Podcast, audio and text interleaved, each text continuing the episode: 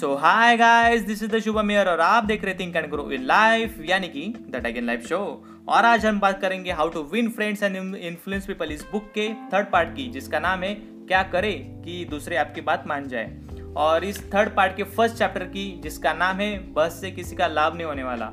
यानी कि जो हम आर्गूमेंट करते रहते हमेशा कंप्लेंट्स करते रहते और किसी के साथ बहस करते तो उससे भी किसी का लाभ नहीं होने वाला। ये चैप्टर है सो so, आइए इस चैप्टर में डेल की क्या बताते हैं। So let's begin so chapter के स्टार्टिंग में डेल के साथ बताते हैं कि पहले बहस करना यानी लोगों से झगड़ा करना लोगों की बातों को गलत साबित करना ये मेरा प्रिय शौक था और ऐसा मैं हमेशा किया करता था। और मुझे इसी सबक की आवश्यकता थी कि इस आदत को मैं छोड़ दूँ। और मैं तर्क वितर्क करने के लिए हमेशा तैयार रहता था। कॉलेज जाने के बाद भी मैंने तर्क शास्त्र का गुड़ अध्ययन किया था तथा वाद विवाद स्पर्धाओं में भी बढ़ चढ़ कर मैंने भाग लिया था।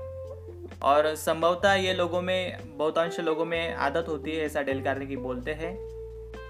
और बहुत सारे लोग अपने आप को प्रूव करते हैं दुनिया के लिए कि वो क्या है। वो दिखाते हैं कि उनकी पावर क्या है उनके पास कितना पैसा है क्या है वगैरह वगैरह या फिर वो कितनी हद तक सही है ऐसा प्रूव करने के लिए वो हमेशा तर्क वितर्क करते रहते लोगों से। सो so, ऐसा डेल करने की बोलते हैं। और ये सब तरीके मैंने न्यूयॉर्क सिटी में सीखे थे और डेल करने के ऐसा बोलते हैं कि इस बार मैं बुक लिखने के लिए भी तैयार था। और अभी ये सब बातें मुझे याद आती है तो मुझे अपने आप पर हँसी आती है। और इसी बात को कंटिन्यू करते हुए डेल कार्निक साथ बोलते हैं कि दोनों पक्ष हमेशा एक दूसरे को मतलब नीचा दिखाने का प्रयास करते हैं और इससे कोई लाभ नहीं होता है और खाली संघर्ष ही निर्माण होता है, ऐसा डेल कार्निक बोलते हैं। बहस में जीत किसी की भी नहीं हो सकती, पराजित होने पर भी आपकी हार ही होती है, अगर आप जीत भी गए तो। पराजय आपकी ही होती है, ऐसा डेल कार्नेगी बोलते हैं, क्योंकि मान लीजिए कि आपने पूरा प्रयास करके सामने वाले को गलत प्रमाणित किया है, लेकिन इसका अर्थ ये हुआ कि उसको आपने खो दिया है। यानी सामने वाला व्यक्ति कभी आपसे प्यार से बात नहीं करेगा या फिर आपसे इम्प्रेस नहीं होगा। अगर फ्यूचर में कभी आप उससे मतलब आपका काम कभी उससे पड़ता है तो फिर वो हाथ ऊपर कर देगा। ऐसा इनडायरेक्टली डेल करने की बोलते हैं। और इससे हम हमेशा एक दूसरे का अपमान करने के लिए तुले रहते और अपमान करना आपको भी पता है और मुझे भी पता है कि ये सही बात नहीं है। किसी का अपमान आप कर नहीं सकते और आपको कोई हक नहीं है कि सामने वाले व्यक्ति का अपमान करे या फिर उस पर उंगली उठाए। सो so, ये बहुत सोचने वाली बात है और इसका मतलब बहुत माइनर सा फ़र्क अपने लाइफ पर भी पड़ता है। और डेल कार्निक ऐसा बोलते हैं, जब मैं सेल्समैन था, जब मैं प्रोडक्ट्स बेचने बेचने के लिए घर घर जाता था, तब ये मेरी आदत अपने आप छूट गई, क्योंकि लोगों के साथ कैसा व्यवहार करना, इसकी ट्रेनिंग मुझे दी गई थी और उस हिसाब से फिर मैंने माल बेचना मेरा स्टार्ट किया और मेरा जो प्रोडक्ट है वो मुझे मतलब रिज़ल्ट एकदम एक्स्ट्रा मिले और इसी बात से मैं बहुत खुश हूँ। और पीछे मुड़कर जब भी मैं अपने जीवन को देखता हूँ तो मुझे आश्चर्य होता है कि मैंने इतना माल कैसे बेच दिया? बहस करने से कोई लाभ नहीं होता और झगड़ने में मैंने बहुत सारे साल मैंने अपने गवा दिए हैं। और, लेकिन अब मैं मुँह पर ताला लगाता हूँ हमेशा और, चुप रहने का भी कहीं ना कहीं फ़ायदा होता है, ऐसा मुझे महसूस हुआ। और मैं यही इस बुक के थ्रू आपको बताना चाह रहा हूँ, ऐसा डेल करने की बोलते हैं। और इसी बात को गौतम बुद्ध ने भी यही कहा था कि सामने वाले से, घृणा से नहीं, बल्कि प्रेम से जीता जाता है। संशय को भी बस से नहीं, बल्कि समझदारी, सद्भावना, कूटनीति तथा दूसरों के गुणों को समझकर ही समाप्त किया जा सकता है। और इसीलिए असहमति का भी हृदय से स्वागत कीजिए।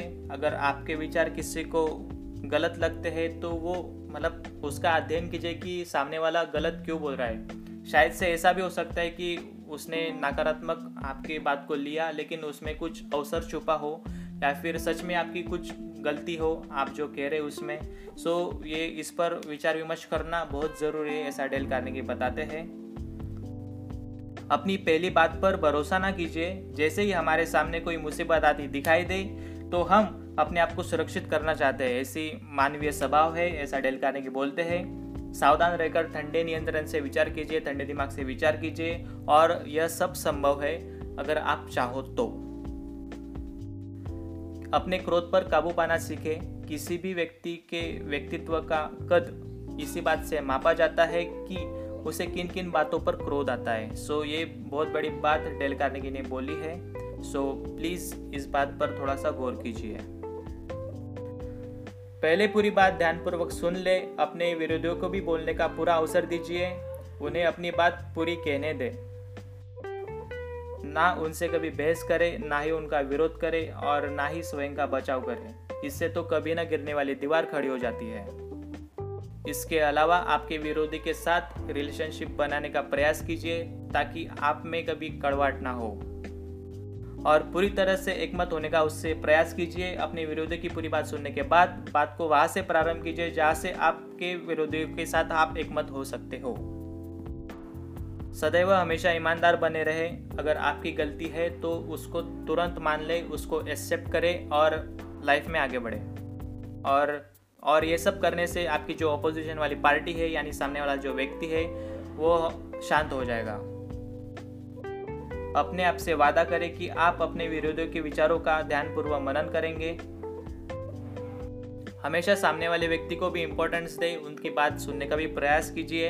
अगर आप अपनी खुद की बात सुनते हैं और उस बात को अगर एग्जीक्यूट करते हैं अगर आगे जाकर उस मतलब वो गलत होता है सो सामने वाला व्यक्ति आपसे ये कहने से कभी चुकेगा नहीं कि हमने तो आपको पहले बताया था लेकिन आपने सुना नहीं। सो so, ये बहुत ही इंपॉर्टेंट पार्ट है इस चैप्टर का। डेल कार्ने के साथ बोलते हैं कि सामने वाले व्यक्ति को अगर आपसे बहस करने में दिलचस्पी है अगर उसको इंटरेस्ट है तो उसके साथ बहस कीजिए।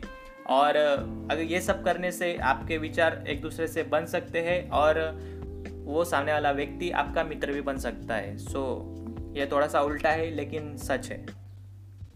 और दोनों साइड्स को देखने के बाद दोनों के प्रोज एंड कॉन्स देखने के बाद ही अपने कार्य को स्टार्ट कीजिए ऐसा डेल करने की बोलते हैं। और प्रैक्टिकली आपकी बात सही है और सामने वाले की गलत है तो सामने वाले व्यक्ति को हमेशा उस टाइम पर शांत रखें, कुछ मत बोलिए और अगले दिन शांति में उसके साथ मीटिंग फिक्स कीजिए। उसके बाद अपनी बात रखने का प्रयास कीजिए ताकि वो समझ जाए। ऐसा करने से बात आपकी वो मान भी सकता है और जो कुछ भी काम है वो सफल हो सकता है, ऐसा डेल की बोलते हैं। और इसी के साथ ये चैप्टर होता है ख़त्म और कंक्लूजन यही निकलता है इस चैप्टर का कि बेस से एक ही लाभ हो सकता है और वो है बेस से बचकर निकल जाना।